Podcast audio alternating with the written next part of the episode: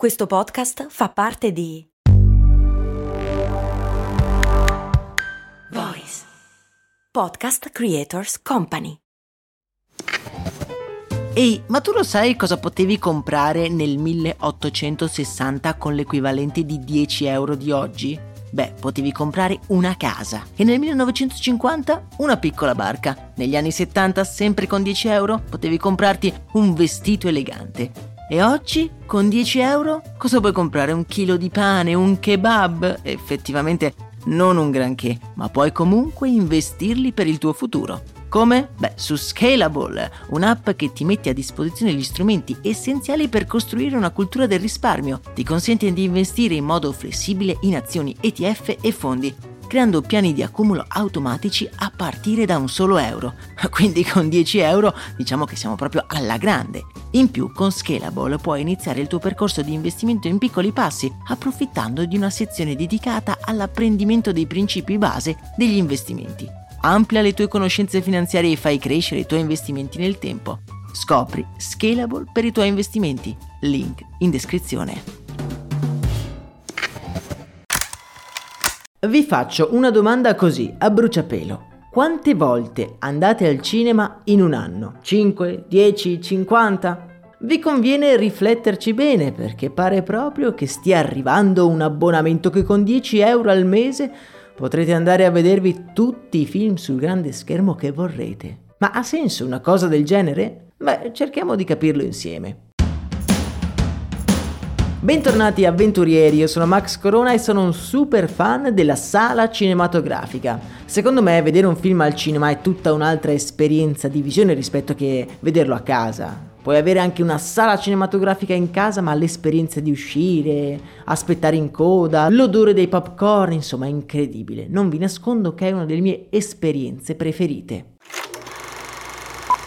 Ora non giriamoci tanto intorno, piattaforme di streaming come Netflix o Disney Plus stanno mettendo in ginocchio il mondo della sala cinematografica e sicuramente il Covid non ha di certo aiutato. L'idea dell'azienda americana MoviePass è proprio quella di fornire l'esperienza della sala cinematografica in abbonamento, creando quindi un ponte tra queste due realtà così diverse. A dire il vero, l'idea non è proprio recentissima. L'azienda è stata infatti fondata nel relativamente lontano duemilaundici da Stacy Spikes e Hamet Watt. I due hanno appunto cercato di tradurre il sistema Netflix anche per i cinema e fin da subito il progetto venne sostenuto da importanti fondi di investimento. L'app viene lanciata in beta nel duemilaundici, ma fin da subito le catene di cinema non dimostrano l'interesse sperato.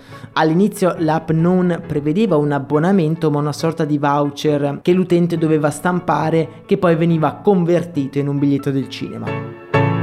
Nei suoi primi anni di vita il servizio non decolla, anche perché alcune importanti catene di cinema boicottano il servizio apertamente, dichiarando che sarà la fine del loro mercato. E questo mi fa un po' ridere, perché questo modello sembra essere l'unica via d'uscita per questi cinema. Ma andiamo con ordine. Nel duemilaquindici dai voucher si passa al sistema in abbonamento, che anche questo non ha molto successo. Era strutturato in modo abbastanza strano, si partiva da un abbonamento di quindici dollari per due film al mese fino a cento dollari, che prevedevano una fruizione illimitata di film al cinema. Ma erano differenziati per zone, visto che il prezzo del biglietto a New York è diverso che nella sconfinata pianura del Wisconsin. Vista la diffidenza degli utenti, nel duemilasedici l'abbonamento è passato a circa dieci dollari per un massimo di trenta film al mese, uno ogni ventiquattro ore. Una strategia super aggressiva che portò subito i suoi risultati. In un anno e mezzo, infatti, gli abbonati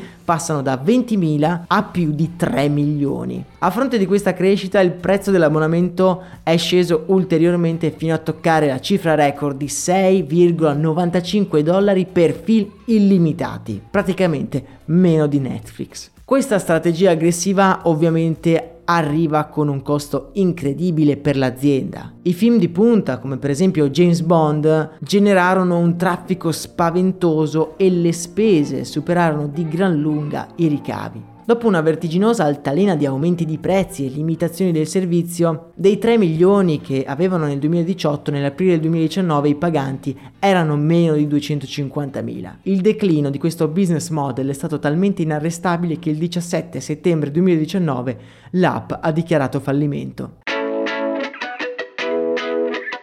Sembrava la fine di un progetto ambizioso e futuristico, ma la pandemia ha rimescolato le carte in tavola. Ora sono proprio i cinema che hanno richiesto l'intervento di un eroe.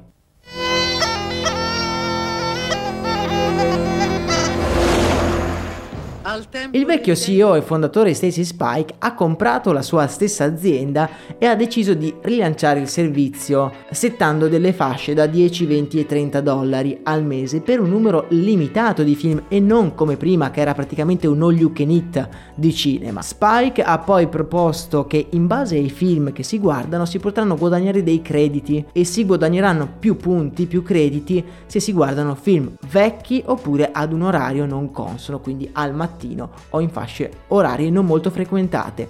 In questo modo quindi si tenta di riportare la gente al cinema al di fuori dei super blockbuster e al di fuori degli orari un pochino più canonici. Attualmente MoviePass è già in collaborazione con più di un quarto dei cinema statunitensi ed è partita una lista d'attesa che conta già centinaia di migliaia di iscrizioni. Non è escluso quindi che questa sia davvero la volta buona in cui MoviePass possa essere davvero il futuro del cinema. Voi che cosa ne pensate? Sareste disposti ad abbonarvi al cinema? Io personalmente sì, anche perché sono stato abbonato anche in passato nel cinema della mia città.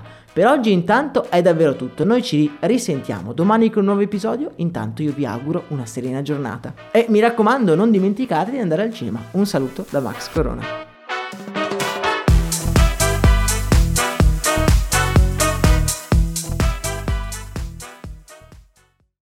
Hiring for your small business? If you're not looking for professionals on LinkedIn, you're looking in the wrong place. That's like looking for your car keys in a fish tank. LinkedIn helps you hire professionals you can't find anywhere else, even those who aren't actively searching for a new job but might be open to the perfect role. In a given month, over seventy percent of LinkedIn users don't even visit other leading job sites. So start looking in the right place. With LinkedIn, you can hire professionals like a professional. Post your free job on linkedin dot com slash people today.